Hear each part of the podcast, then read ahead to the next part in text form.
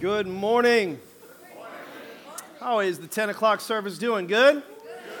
Merry Christmas, everybody. My name is Pastor Deryck. If you don't know who I am, and I just want to welcome you to Connect. Uh, we're in a series that's called White Christmas. We're going to get into that in just a second. Let me uh, first just tell all the frequent flyers and family of something that's coming up the first of the year. First of all, at the end of the year, we have an online service, as you probably saw in the Connect News. I didn't watch it, but uh, there's a special announcement that I'm making now in there with a little more detail. But I hope you guys go and uh, watch that service. It is kind of a vision service. So I'm going to just kind of unpack the vision of Connect, kind of renew and review the vision as we see it here at the church. So it's a great service to experience at home, as well as the fact that it tees up what begins on January 4th through the 24th, is we're going on a 21 day season of prayer and fasting. Not prayer and feasting, prayer and fasting. And so I just want to encourage you to join us. Instructions on what fasting is all about is online on our website, the different types of fast, all the different fasts that exists out there, as well as just how to guide you uh, in your prayer time. We're going to be passing out on January 3rd, the first service of the year, actually some prayer guides. So it can actually instruct you on how to pray successfully during that time of and, and season of prayer and fasting. And then we're having prayer uh, Monday through Friday right here in the auditorium at 6:30 a.m. for one hour, Monday through Friday, every day during that, that season of prayer. It'll culminate on January 24th at our SNL service. We'll have an all kind of access worship night and break the fast together. How many of you have ever been a part of this experience, the 21 days of prayer or all access worship? You've been a part of that? Raise your hand. Good and high. Have you done that? Good. So about a third to almost half. So just want to encourage that. It's going to strengthen your year. It's going to start the year out right. Um, Fasting is often seen as kind of uh, elite discipline when really it's an elementary discipline for Christians. And so we kind of want to reintroduce it on a regular basis. And we'll probably have two seasons of prayer and fasting as a church in order to stay healthy. It's an opportunity to really disconnect from the world and connect more to God. That's really what fasting and prayer really is. Amen? All right. Uh, you can get your Bibles out, your worship guides out, your digital Bibles out, whatever you use. Uh, we're going to talk, today's topic is called Drop Your Defenses. Drop Your Defenses. And uh, we're continuing the series really on the subject of forgiveness um, and offenses. And I'm going to talk about that specifically today. Let me open up by just a quick story. I heard about a lady who owned a parrot. You don't hear that opening very often. And she owned a parrot that would talk to her, but the parrot never said anything good. The parrot was always being unkind and saying you're ugly. You know, your kids are ugly, your family's ugly, you're so mean, you're bad, you're not good at this, you're not good at that. And it would peck at the owner. So whenever the owner was carrying around, it would, it would peck and say all these terrible things in her ear. So one day, the owner got fed up, and as the owner is walking through the kitchen, this bird, this parrot is just going all out in, in her ear, saying all these mean things. You ugly, your mother's ugly. Your family's ugly. So she takes the parrot and puts the parrot in the freezer and slams the door. As the door slams, you can still hear the parrot yelling and pecking at the door. You ugly, and your family's ugly, and your mother's ugly, and you were born ugly, and da da da. And it keeps on going, keeps on going, and all of a sudden it goes dead silent. Can't hear anything.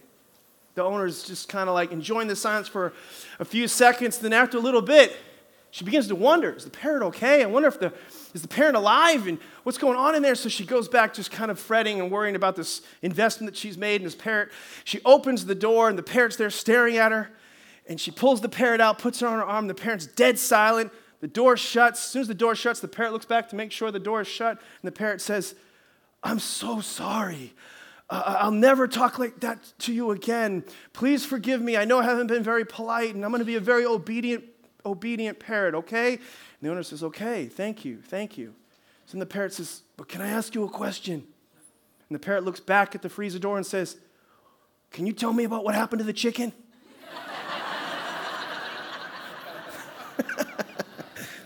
I love that one. Oh, that's awesome. It'll kind of just let it marinate. We're going to talk about we're going to talk about offenses, things people say to us that hurt us today. And in week one, um, and even after the services, all three of them, I realized that people are like, they're like the, we, we have the show, The Walking Dead, but really there's The Walking Wounded. The church You see a lot of wounded people, a lot of hurt people. In the last service, at the end of the service, I could, I could feel the wounds as we began to minister and pray for everybody. And people are hurt. People have been hurt. They're carrying pains, they're carrying offenses, they're carrying issues. And so, this, I'm just saying right out of the gate, I said this at the beginning of the series this is a 100% all play. This hits everyone. And every season, every Christmas season, I try to do what's called a felt needs series, meaning we want to touch uh, uh, on topics that relate to what's really going on in our Monday through Saturday world, not just our Sunday religious world. Can I have an amen? And so this is kind of like group counseling. That's what we're doing right now. And I'm in it too, okay? So I'm gonna offer you some advice that I need for myself. I'm gonna give you some things that you need, that I need. This is kind of open uh, group counseling, and I believe it'll help you. Last week, we opened up and we talked about what forgiveness is, but to understand what forgiveness is, we had to first understand what forgiveness is not. That, in other words, our destination is sometimes a result of our definitions. If we have the wrong definitions, we'll end up at the wrong destinations. We'll have the wrong outcomes. If we have the right definitions, we can have better outcomes. Is everybody tracking with me? And so we had to understand what forgiveness is not. Forgiveness is not, for example, reconciliation. Doesn't mean you go right back into the toxic, difficult, abusive things. Forgiveness is not minimizing the offense and pretending it didn't happen. It, did, it didn't hurt. It did. In fact, Jesus identifies with that. Forgiveness, you know, is not a lot of things. Forgiveness is not forgetting. That was a big one. You know, and so you have to understand what it isn't before you can understand what it is. But then to move forward, there's this scripture in Isaiah chapter 1. Let's look at it together. Isaiah 1 is kind of our theme text for this mini series over Christmas. God offers us uh, and makes an appeal to us and basically says, I know what you're going through, but I have something for you. He says, Come now, let's settle this. In other words, let's not go another day, let's not go another year. Please, let's not go another Christmas with this stuff in your heart, these conditions in your heart. Let's deal with it. And so then he gives you a picture of what it might look like. So he says, Come, let's settle this, says the Lord. Though your sins are what? They are like scarlet. Okay, so now just back up before we get to scarlet, let's talk about sins. Sins are not always the things you do, they're the things that can also be done to you. This word sins could, is interchangeable with another word known as transgressions a transgression. Forgive us our transgressions as we forgive our transgressors, or the trespasses as we forgive our those that trespass against us. We forgive those who've hurt us. It's just like we've hurt other people. This is an interchangeable. When we talk about sins, it can be what we did, uh, what others did to us. Is everybody tracking with me? And so we all know this. Lines have been crossed. So he says. Uh, though your sins are like scarlet, they're, you're, you're, in essence, you're bleeding, it's visible, you're hurt. You're not pure, clean, white anymore. You've lost something. Maybe it's innocence. Maybe it's peace. Maybe it's some circumstantial thing. Maybe it's joy, whatever it is. Um, here's what God's offering you. And I have the ability, He's saying, to help you. I will make them, those scarlet things, white as snow. White not being a circumstantial white like snow outside on the lawn, but a white Christmas or white as snow is talking about the condition of your heart. That's what God wants. The thing He's always preoccupied with is not outward appearances, but the heart. He's always looking at the condition of our hearts. We'll talk about this on the online service. You'll see more about this in church at home. I will make them white as snow, though they are red like crimson, I'll make them white as wool. And then he unpacks this other thing that we talked about last week a lot, and this is a thing that really hit me hard. He says, All of this is possible. I'll do this for you, white as snow, white as wool, if only you will what? Obey me. Oh, there's a big one. Basically, about three quarters of the message was about that last week. How many were here last week for that message? Raise your hand. Okay, good. Uh-huh, good must, a must understand forgiveness as we go forward. And so then uh, God goes on to say, okay, here's what obedience looks like. I'm going to offer you some radical solutions. They might even seem like almost offensive. Like they're countercultural, they're counterintuitive. Uh, it's, not your, it's not your natural inclination, your default, or anything like that. And he basically says, Here's what I want you to do. This is what obedience looks like when those things happen to you. I want you to pray for them. I want you to bless them. Not like the southern bless, like bless your hearts. You know what that means in the south, right? You're an idiot, right? That's what it means. Bless his heart. His socks are on inside out. Bless his heart. His shoes are on backwards. Bless his heart. His breath stinks so bad. Like, that's what that's, that's not what I'm talking about. Bless, okay? That means the words that come out of your mouth, referring to your words. And then do good to them. He takes it up a notch. So pray, bless, do good. These are counterintuitive, countercultural instructions that God gives us. So that's what last week was about. Today, though, I'm going to give you one simple thought to understand and comprehend, one difficult thought to apply, but it is transformational. Literally transformational, okay? And it'll be supported by these subpoints of advice, but it can literally change your life. And it all comes back to this like one practice, this one truth that if you can accept this, it can change, it can change everything. Let me state the obvious though. Uh, we all get offended, don't we? Like, you probably could refer to a serious, significant offense in this calendar year maybe even this week, maybe on your way to church, all right? Where someone or something offended you, the Bible tells us this will happen. It says offenses will come. Look in your notes in Matthew 24. This is the New King James. It says, and then many uh, will be offended Many, that means majority, that means more than half, okay? Many will be offended, will betray one another, even hate one another. That word offended in the original language, so we're reading in English, but there's an original language that this was translated from in the Greek. That word offended is the Greek word scandalon, where we get the word scandal. Scandal. So scandalon is ultimately means offended, but it, if you, the deeper interpretation of that word is it's somebody who falls into a trap, entrapment by what? Uh, debate, argument, receiving something uh, in conversation. It's usually something that happens.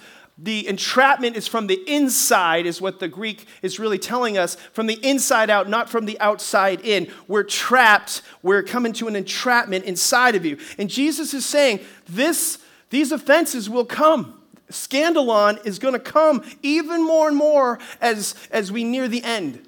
The end of what? The return of Christ, the end of it all. Luke 17, 1, it says this Jesus said to his disciples, It's impossible that no offenses should come. It's impossible. What does that mean? In other words, don't spend your time saying, Why is he like that? Why did she do that? How come I feel so bad I did that? Offenses are going to come. That's what Jesus is saying. It's impossible to stop them.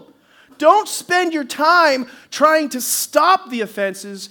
Spend your time learning how to react and respond to the offenses, is what Jesus is telling us. Are you tracking with me? It's impossible to stop them. And so he's trying to prepare you and me for the reality that we have to deal with them. All of God's children have to deal with them. Amen? So don't so so this is critical to the rest of it. Don't try to avoid them. That's like trying to avoid the rain when it's raining. You know what I mean? It's going to be hard. Okay? Don't try to avoid them, but instead prepare and learn how to deal with them. So, what most people do instead of that is what we see in this next text from Proverbs chapter 18. Look at this. Look at this. Everybody's quiet. I, am assuming they're paying attention. Verse 19 says, An offended brother, or it could say sister, your brethren, your sister, okay? An offended brother is more what? Unyielding. Come on, say it. More. Unyielding. Come on, yield. More. Unyielding. I don't want to say that. That's your problem. it's more unyielding. In other words, you are closed, you are not open. You're more unyielding, it says, uh, than a fortified city. So here's what an unyielding spirit is hurt me once, shame on you. Hurt me twice, shame on me. That's actually a worldly paradigm to protect ourselves. An unyielding person puts a fortified kind of city around themselves. That term there, back when this was written in the original language, is basically saying it was known that to protect yourself, you would put walls around a city. Great big walls to keep all the bad, all the harm, all the enemies out, right? That's why it uses this term fortified city. Here's the problem with walls they're not discretionary. So if you keep the bad out, you also keep the good out in the process. And so you're either a walled person or you're not. You're either an open person or you're not. You're either walled or you're not, yielding or unyielding. This creates problems in us loving God, receiving love from God, loving people, receiving love from people. It affects our relationship. It says, and disputes are like the barred gates of a citadel. It's just giving another illustration that we can unpack as well. So, un- offended people are unyielding. They're more unyielding than a fortified cities. Here's the transition that I want to give you. So, here's the thought. What do offenses look like for us to be able to again release them? I think we might need to unpack them a little bit. So, let me rehearse some offenses that might relate to you. Uh, they certainly relate to me. Wouldn't you agree that when you're offended, you feel, number one, betrayed? Betrayed. Has anybody ever experienced betrayal before? Okay. I- have been betrayed before. I know what it's like to hurt real bad. I know what it's like to have, you probably do too. Your heart, like it just got, like you felt like maybe it's, it's the worst kind of pain. Your heart's gonna just burst. You just don't know the agony of, of betrayal. It could be your daddy left you and your family when you needed them most, just took off. That's a hurt and a pain. Your spouse cheated on you and, and betrayed you, broke your heart, crushed your heart. Uh, maybe you received, a, a, a, you thought you were going to get a job promotion, only to come in and you got let go. Like betrayed. These things are powerfully offensive to people. Here's another one falsely accused. This might be the one on the list I hate the most. I hate to be misunderstood. I, I can't, I just, I'm just telling you, I, I, struggle with this big time. It's in the position I'm in uh, when people don't know my heart, they don't know my intentions, they don't, they don't know my life, and then they judge it or talk about it or accuse it or misinterpret motives and things like that, uh, off base, inaccurate. Even if it's this much, I just, ugh, I don't do well with it. I, just being transparent, it tears me up, okay? Falsely accused. You know what that's like. Rejected. Here's another one. Have you ever been rejected? This is when people, people give you the Heisman, people shun you. Uh, a lot of times, people, when they need people the most in crisis, people aren't there the most, they're there the least. When you need somebody to believe in you, and that's all you need them to do, sometimes they're not there, they don't believe in you, that, that, that rejection is powerful, it hurts. Uh, there's, there's, there's been people in your lives that have rejected you at critical, defining moments, and it's, it's, it's been like a tattoo. It's been a painful thing, and if we're not careful, it defines us. I even know in, in, the profession I'm in, in ministry, I know that there are a lot of statistics that say that people in the church that are no longer in the church are not in the church because they were rejected by spiritual leaders, specifically pastors. People that they've held in high regard hurt them bad. And, and it's very common. Sometimes it's because of the expectations we have of people. When, in other words, when you hold somebody in, in a high position, you have a, therefore you have a high expectation of them. And when that, when that is not met, then it hurts really, really bad. But then, and then sometimes what happens is it makes it even worse because we contrast that expectation with the world. And so people will say, you know, this person hurt me so bad, this pastor, this leader, this Christian hurt me so bad. You know, it, the world's even better than that. And that contrast sometimes creates an even greater problem. When you think about that, sometimes, um, uh, let me say it this way I don't expect much from the world because it's the world. So sometimes that contrast creates even better, even bigger, I should say, pain for us. My theory is that your potential for rejection is higher whenever the expectations are too high. This is relevant because sometimes we don't have a clear picture or contrast of it. Uh, another thing that can create problems for us is abuse. Abuse. This is a big one for a lot of people. A lot of people in this room. People who've been uh, the different types. There's, uh, you know, there's obviously sexual abuse. I have a friend who was sexually abused as a young man, and um, it changed his whole life. Literally, his relationship still struggle to this day. Um, there's been just a wake of problems behind him. Very few relationships have worked, if any. By God's grace, it will work with his own kids, but it's been bad. It's, been, it's adversely affected his whole life. Some people have been uh, physically abused. Some people have been emotionally abused. Not to minimize that at all. Sometimes some people are mostly emotionally abused and they feel trapped in the situation in which they're in. They're unable to adequately express their true feelings for, feel, for fear of, excuse me, reprisal It's an, it's an entrapment, it's an emotional type of abuse. It hurts. There's all kinds we could talk about. Here's another one humiliated. People who are humiliated.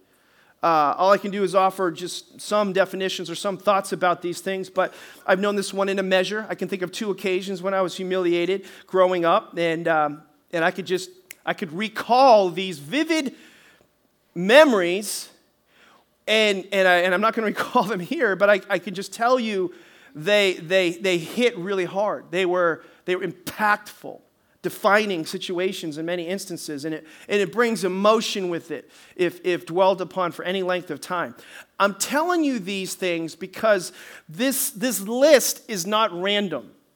It's, it's a very real uh, sequence that our Savior went through for us. Precisely the same list and the same sequence, the same order. Jesus, the one that we worship at Christmas time, uh, uh, later, on a Thursday night and on a Friday before he died went through this exact sequence precisely. In fact, if I recap that, Jesus was betrayed. He was betrayed by one of his very own. The people that hurt us most are the ones that are closest to us. And he, he was betrayed by one of his very own disciples. And this disciple handed him over to be crucified. And then ultimately, he was falsely accused, and they brought up Trump charges, you know, uh, and accusations were at, hurled at him, things that he never said and that he never did. And then he went through a horrible rejection. What kind of rejection? The worst kind, relational rejection. Everybody he poured his life into, everybody he invested in, every one of them fled. Nobody to stand behind him in his worst and darkest days. Even one that boasted that he'd always be with him couldn't even stand up to a small child, a girl, as a man. They all fled. Terrible rejection. And then ultimately, he was abused physically. The worst kind in human history.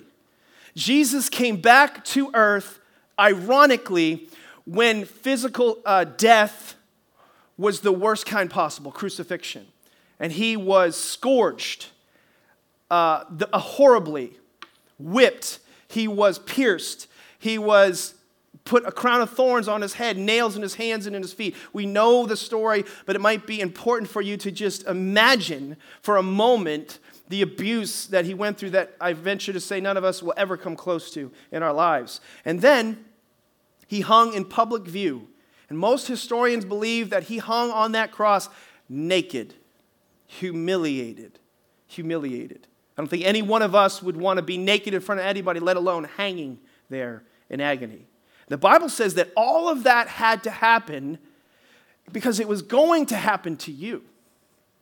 Look at Hebrews chapter 2. It says this, reading from the paraphrase That's why, all of that, he had to enter into every detail of human life. Every detail of human life then when he became then, he, then when he came before God as a what's it say? High priest. Everybody say high priest.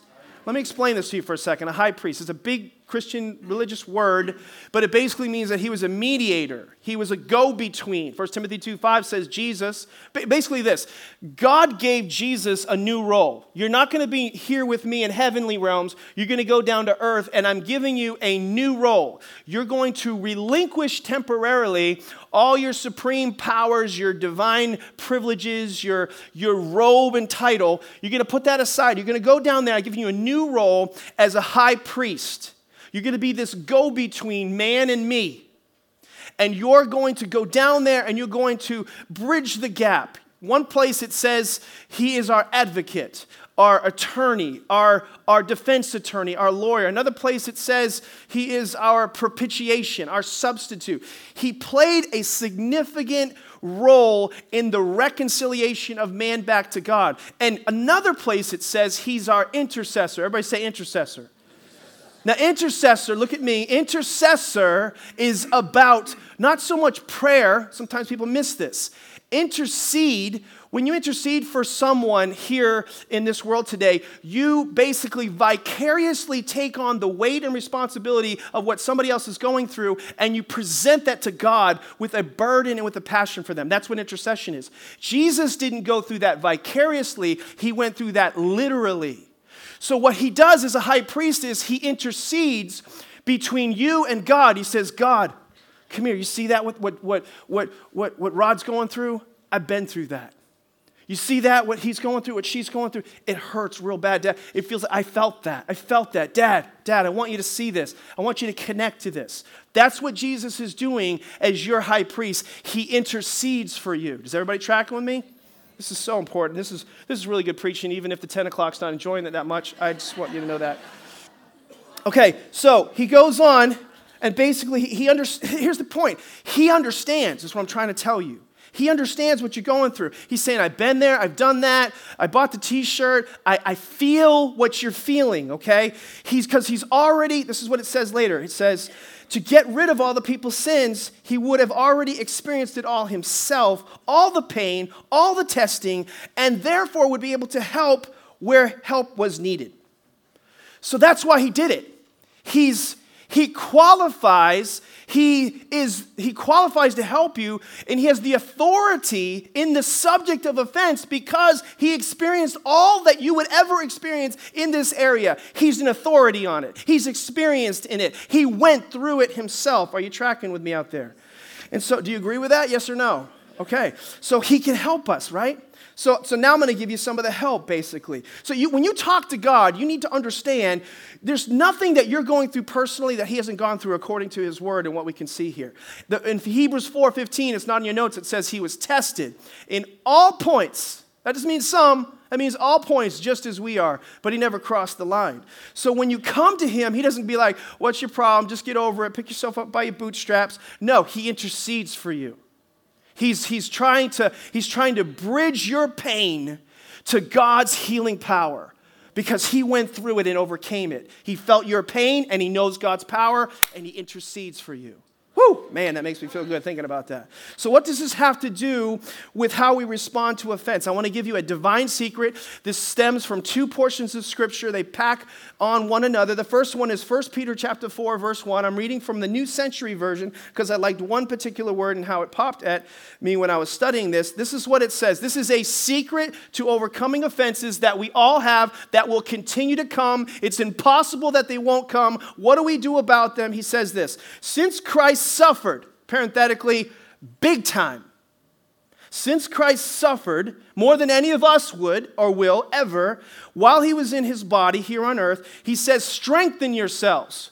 Strengthen yourselves. How? How do I overcome the suffering of these offenses? What do I do about them? He says, With the same way of thinking Christ had.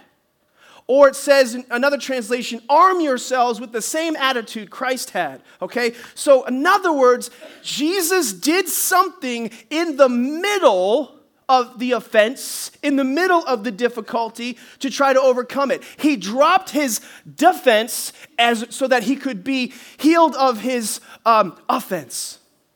Oh, that's good. That's tweetable right there. Did you catch that? He dropped his defenses so that he could be healed of his offenses. Man, I'm going to write a book on just that. So the divine secret is this is that it is isn't that it happened, it's that when it happened, this is what he did. He made a choice. He made a choice. Here's how he responded. Listen, listen to the context. Here's how Jesus responded while he hung there, humiliated while he hung there, betrayed, while he hung there, falsely accused, while he hung there, abused, all these things that you face. In the middle of that, this is what he did. Luke 23 34, Jesus said this Father, forgive them, this is so huge, for they do not know what they are doing. Father, forgive them, for they do not know what they are doing. I'm thinking when I read this, yeah, they did um, the hammer was in their hand when they nailed it to your hands, Jesus. The hammer was in their hand when they nailed it to your feet, Jesus. I'm pretty sure they knew what they do when they're putting the crown of thorns on your head. They knew exactly what you're doing. But Jesus made a choice to see them differently. I'm just going to let Selah ponder these things. Here's the truth the offenses will come, and they will continue to come. You'll be betrayed, falsely accused, rejected, abused, humiliated, etc. It's in these moments that we're encouraged from Scripture and by Jesus' example, in the middle of it, to make a choice and to have the same attitude that Jesus did, to arm yourselves, to strengthen yourselves with what he did in that moment. The way he was thinking is not what sometimes we are doing. The way he was thinking is he made a choice to believe that they didn't know what what they were doing, even though perhaps they did. Mm-mm-mm. PD, I can't do that. I can't make that. You do that all the time. No, I don't. Let me give you an example. My mom and dad, when we were growing up, my parents have been, this end of this month, December 31st, will be married 50 years. 50. 5 But it wasn't always cake and cupcakes, okay? You know what I'm saying? So there was a lot of fighting when I was growing up. When I was young, there was a lot of fighting. I can remember my mom and dad having you know, discussions in the house, right? And dad's going, and then mom's going, and dad's going, and we're just, you know, in the middle of just watching all this as, as kids. And I, I, I, I, was affected more by it than my sister because she was younger.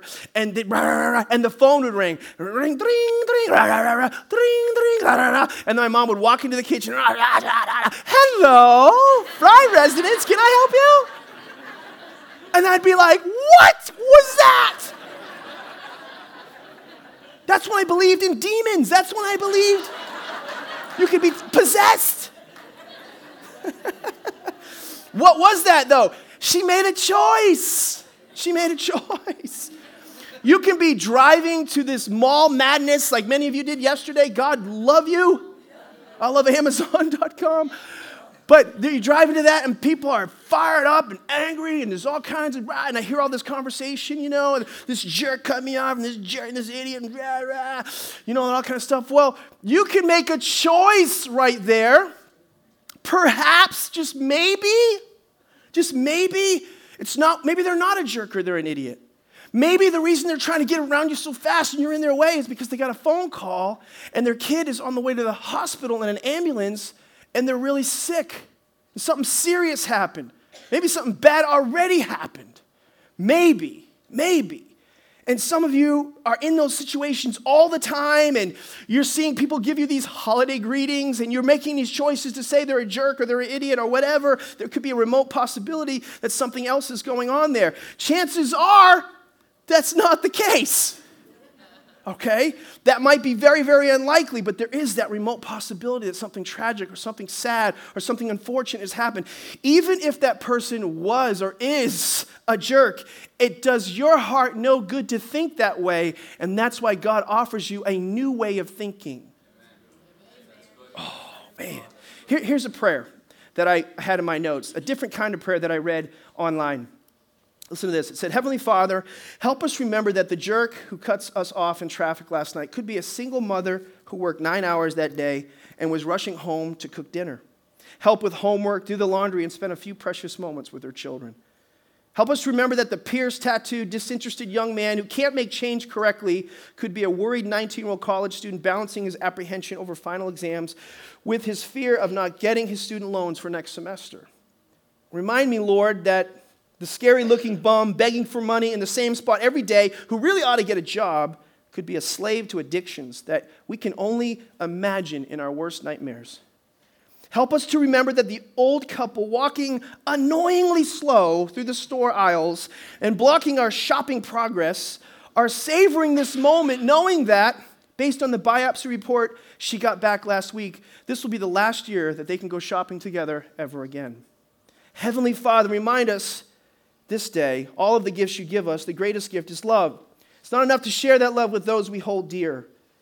It is enough. Open our hearts not just to those who are close to us, but to all humanity. God, help us to see people the way you do, not as a problem to avoid, but a person to be loved.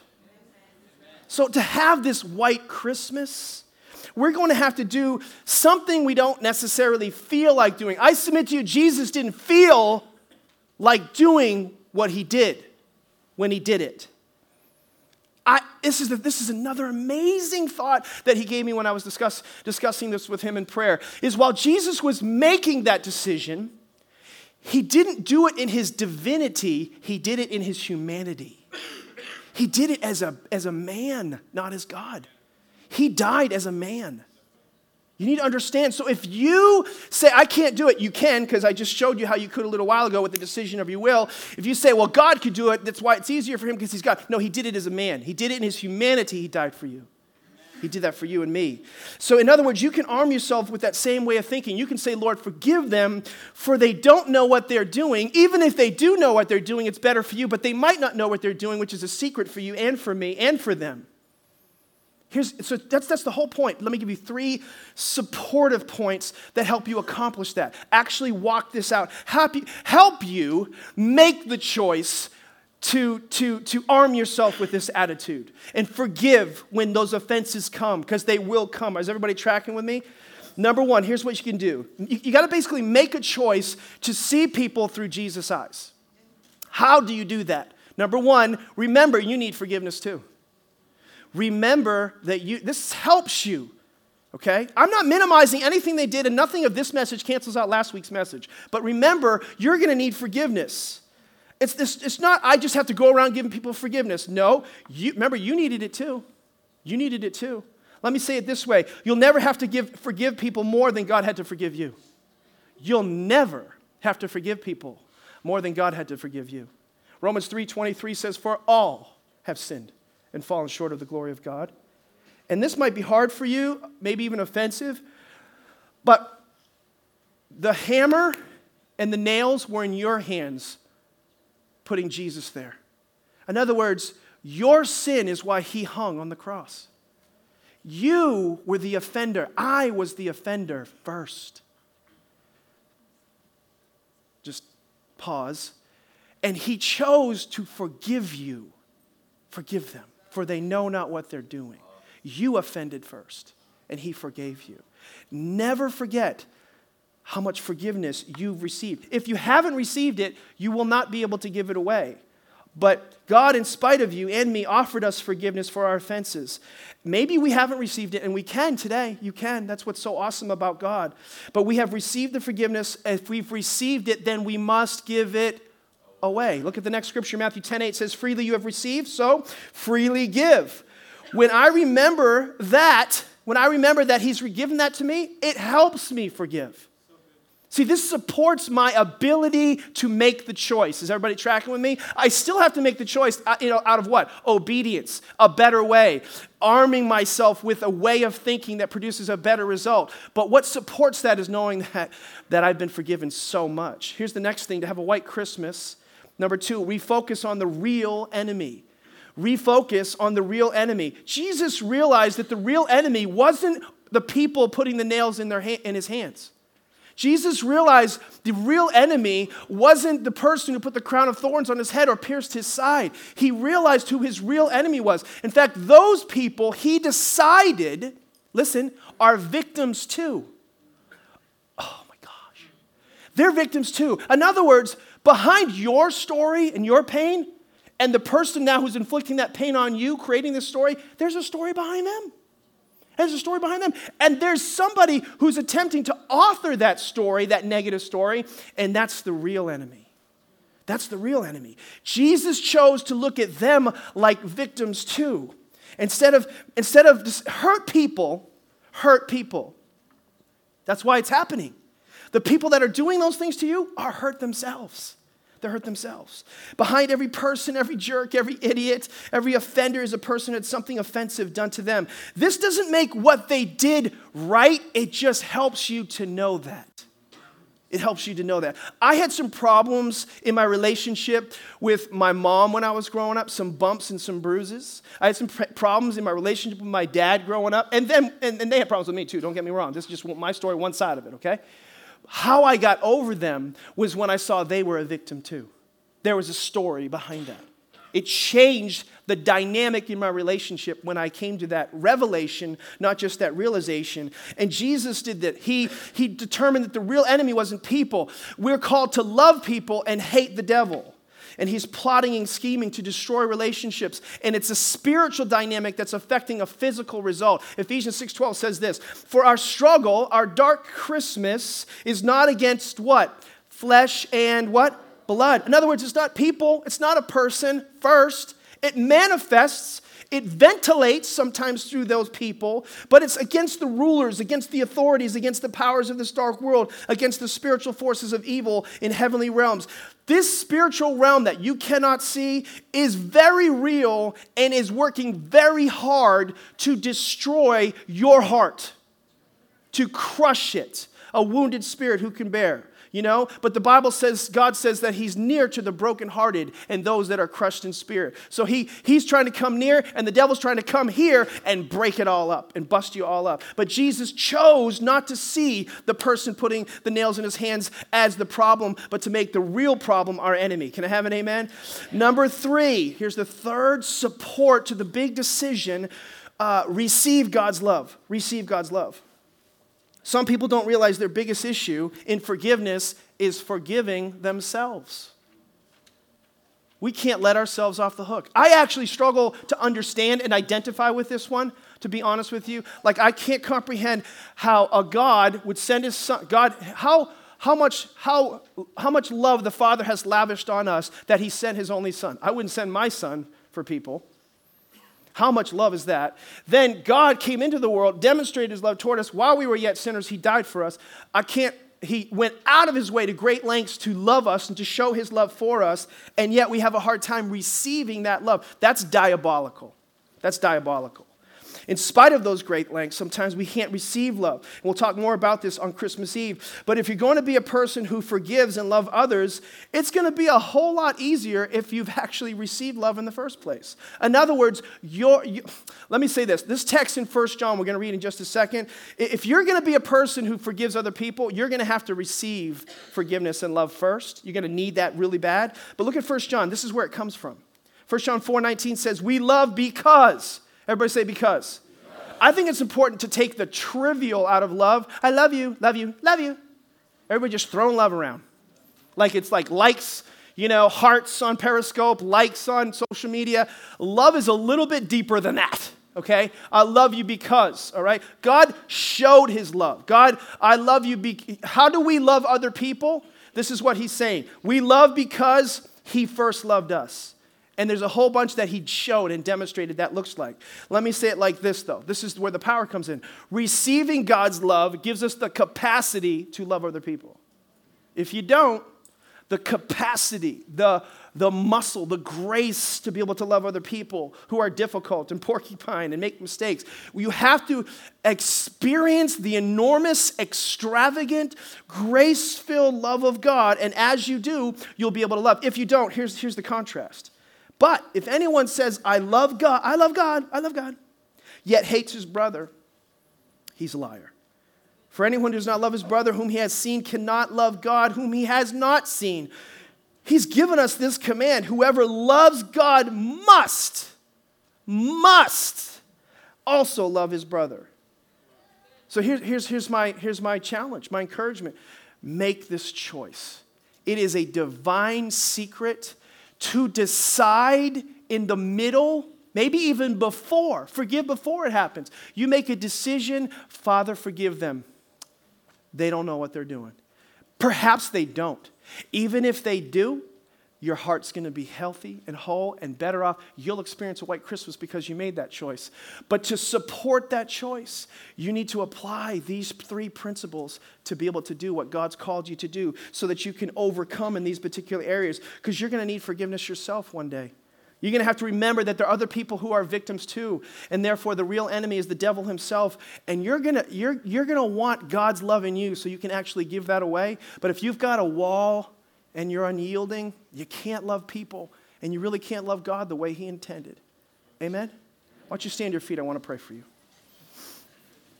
I'm going to have the prayer team come down right now, and I'm going to encourage you. If you have children, you may want to go get them and come back at the at dismissal. But if, but you might need prayer today in this area. Listen to me. Listen. Be still as, be, as best you can. It's the most important part. Isaiah, Jesus one, Jesus is telling us through his word, let's settle this. Last week, there was a person who said something like this to me. She goes, It is, it is possible in a moment to receive forgiveness, to be changed. And that is the truth. One moment in the presence of God, you can be changed.